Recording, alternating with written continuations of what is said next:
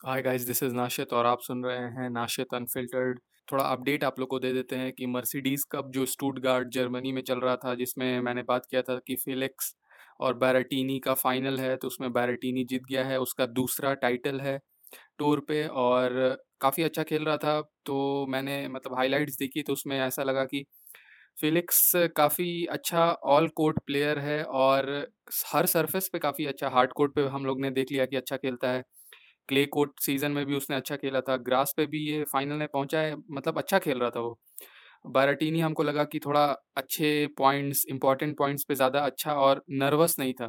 Felix हमको लग रहा था नर्वस है और पॉइंट हमेशा बहुत जल्दी ख़त्म करने का सोच रहा था। हमेशा गलत शॉट, अप्रोच शॉट मार के नेट पे आ जा रहा था। तो इस वजह से बाराटीनी आपको क्या बोलते हैं उसको शॉट अच्छा शॉट ग्राउंड शॉट भी काफ़ी अच्छा मारा था। पासिंग शॉट्स जब फिलिक्स आ रहा था नेट पे तो जो पासिंग शॉट्स भी काफ़ी ज़्यादा दस पंद्रह पासिंग शॉट्स विनर होंगे मैच में। और मैच का स्कोर था सिक्स फोर सेवन सिक्स और एक अपडेट जो लिबीमा ओपन चल रहा था नीदरलैंड्स में तो वहाँ मैनरिनो जीत गया सेवन सिक्स सिक्स थ्री और ये वाला मैच भी काफ़ी, ये वाला मैच दो घंटे चला, दो सेट भी चला, दो सेट और दो घंटे, काफ़ी लंबी लंबी रैलीज और काफ़ी अच्छा मैच था ये भी। और थॉमसन अब टॉप फिफ्टी में आ जाएगा और मैनरीनो को तो हम लोग जानते ही हैं, वो ग्राइंडर टाइप का प्लेयर है और ग्रास कोर्ट पे उसके पास टच काफ़ी अच्छा है, इस वजह से ग्रास कोर्ट पे काफ़ी अच्छा खेलता है। और एक स्टैट बता सकते हैं कि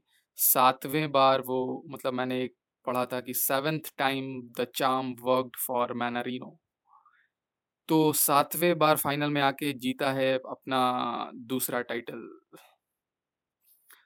तो नहीं नहीं, दूसरा नहीं यार, पहला टाइटल क्या मज़ाक कर रहे हो नाशिद तुम भी.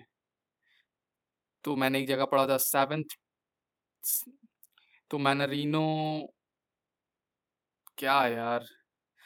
तो मैंने पढ़ा था एक जगह कि seventh final the charm worked for Mannarino. तो मतलब सातवें बार फाइनल में पहुँचा छः बार जब फाइनल में पहुँचा था, पिछला तो छः बार हार चुका था, सातवें बार जीत गया मैनरीनो, पहला टाइटल है उसका टूर पे। अब बात करते हैं जैसे टाइटल है इस वीडियो का हैला ड्रॉ तो सबसे पहला सीड है ऑब्वियसली रॉजर फेडर पहला मैच है उसका मिलमन से। हम लोग को तो पता ही है कि मिलमन ने हराया था पिछले साल ओपन यूएस ओपन में और उस वक्त पहली बार लगा था कि Roger Federer is also human तो अगर वो जीत जाता है मिलमन से, जो हमको लगता है कि आराम से जीत जाएगा तो सेकेंड राउंड में उसका मैच है सोंगा से या पेयर से। अच्छा है कि दोनों से नहीं खेलना है, क्योंकि सोंगा अगर जीत गया, ये दोनों काफ़ी इंटरेस्टिंग मैच होगा, इन दोनों का भी देखने लायक मैच होगा, Tsonga versus Paire. Second round में ये दोनों में कोई भी आ सकता है, पेयर, सोंगा दोनों डेंजरस हैं। चौथे राउंड में आपको गैसकेट आ सकता है या Taylor Swift Taylor Swift Taylor Fritz मिल सकता है, उसके बाद से बोर्ना चौरिज के साथ फाइनल नहीं हो पाएगा इस बार क्योंकि उसी के हाफ़ में है और उसका पहला मैच है मुनार के साथ। और आपको गेल मॉर्फिस और हर्बर्ट का मैच है, ये दोनों भी फ्रांस फ्रांस, अरे यार, हर जगह यहाँ सोंगा सोंगा सोंगा पेयर भी फ्रांस फ्रांस और हर्बर्ट और मतलब ड्रॉ वाले चाहते ही नहीं है कि फ्रांस के कोई प्लेयर आगे बढ़े। और उसके बाद से मैच है निकोलस वाजिलाशविली का बाराटीनी के साथ जो अभी मैंने आप मैंने आप लोगों को बताया कि मर्सिडीज़ कप जीत के आया है तो मेरे ख्याल से जीत जाएगा। उसके बाद से अगर वो जीत जाएगा तो उसका सेपी या मैट्स जर्मनी का कोई क्वालिफायर है, उसके साथ मैच है। सीपी भी क्वालिफायर ही है। उसके बाद से स्ट्रफ का मैच है, लाजो लेजीर के साथ तो ये दोनों काफ़ी अच्छे फॉर्म में हैं। ये दोनों, ये वाला मैच भी देखने लायक है। और उसके बाद से गोफैन पेला के साथ खेल रहा है और गोफैन सीडेड नहीं है, ये देख के थोड़ा अचंभित है हम।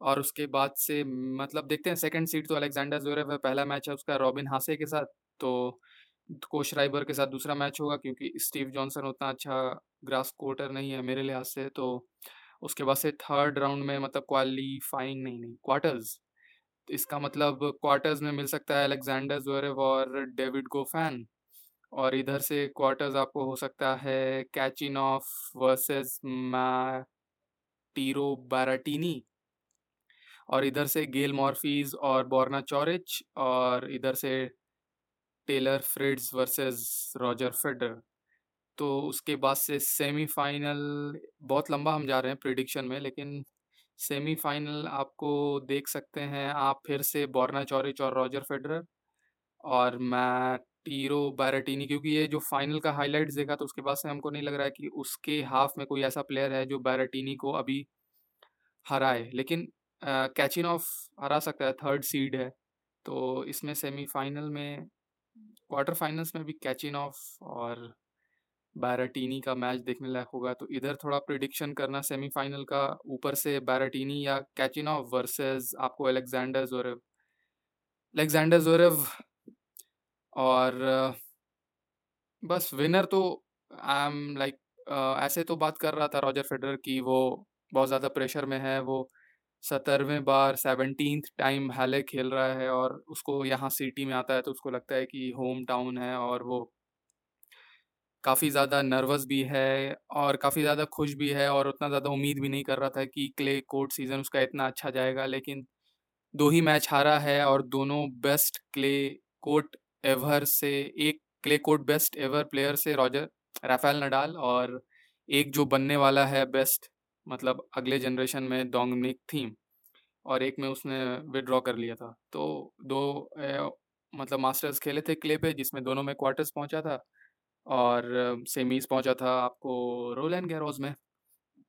तो बस यही कहना था हमको हैला में हैला में मतलब उतना ज़्यादा टफ स्टार्टिंग का जो रॉजर फेडरर का ड्रॉ है, सोंगा के साथ मैच होगा, उसके बाद से टेलर फ्रिड्स ये सब अगर अच्छे मैचेस मिलेंगे उसको तो मतलब एक ही टूर्नामेंट और इसके बाद से फिर विमिल्डन स्टार्ट हो जाएगा। तो उसको चाहिए एक तरीके से कॉन्फिडेंस, अच्छे कुछ मैचेस आएँगे ग्रास कोर्ट पे, तभी विमिल्डर के लिए कॉन्फिडेंस बनेगा ना। तो उसको हम चाहते हैं, अगर आप रॉजर फेडर फ़ैन हैं मैंने तो अगर आप रॉजर फेडर फ़ैन हैं, उसके लिए अच्छा चाहते हैं और ज़्यादा दिन तक खेलता रहे तो ज़ाहिर सी बात है वो जब जीतता रहेगा, तभी खेलता रहेगा, अगर हार जाएगा तो फिर वो फ्रस्ट्रेट हो जाएगा और रिटायरमेंट ले लेगा। तो अभी उसको जितना, अभी दो ग्रासकोट टूर्नामेंट खेलना है, हैले और विमिल्टन तो हैले अगर जीतेगा, तभी विमिल्टन जीतने का उसके चांसेस हैं कॉन्फिडेंस वाइज अभी तो उसका कॉन्फिडेंस हाई होगा, क्योंकि वो क्ले कोर्ट में उम्मीद से ज़्यादा परफॉर्म करके आया है। तो बस यही कहना था, फाइनल अगर दो टॉप सीड के साथ हो जाए तो थोड़ा मज़ा आ जाए और लेंडल अभी जो जोरफ के कैंप में आ गया होगा, जो थोड़ा सा भी मुस्कुराता नहीं है तो जोरफ मुस्कुराता है और उसको मुस्कुराता नहीं है। ग्रास कोर्ट में ये भी देखने में काफ़ी मज़ा आता है कि अगर विमिल्टन में खेलेगा तो आप भी देखिएगा जोरफ के साथ। एक आदमी बैठा हुआ होगा चुपचाप जोरफ कुछ भी शॉट मारे, कुछ भी करे, वो चुपचाप ऐसे बैठा होगा।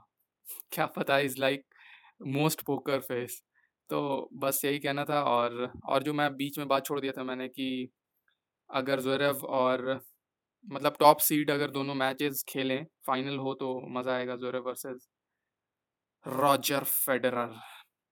So thank you for listening and I will see you in the next video और नेक्स्ट वीडियो होगा क्वींस का ड्रॉ जिसमें डबल्स में खेल रहा है मरे। और डबल्स हम उतना देखते नहीं है, लेकिन उम्मीद करते हैं और कोशिश करेंगे कि मरे का मैच देखें, थोड़ा उसकी मूवमेंट देखें, कैसा चल रहा है उसका। हिप रोटेशन और कैसा चल रहा है उसका रिहाब? क्योंकि वो एक तरीके से एक्सपेरिमेंट कर रहा है अपने से। अभी एक दो, हो सकता है विमिल्टन में भी वो डबल्स खेले। उसका भाई उसके साथ नहीं खेल रहा है तो क्या पता क्या मामला चल रहा है। और उसके भाई का जो पार्टनर है, वो दूसरे के साथ खेल रहा है।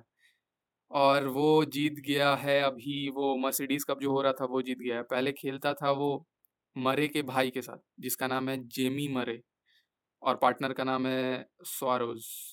बस इतना ही जानना था आपको। ऐसे फाइनल्स था मर्सिडीज कप का डबल्स का रोहन बोपन्ना वर्सेस वॉल बस इतना बताना था हम ज़्यादा बात कर रहे हैं। तो थैंक यू फॉर लिसनिंग और अगला वीडियो है या पॉडकास्ट है कोइंस के ड्रॉ के बारे में।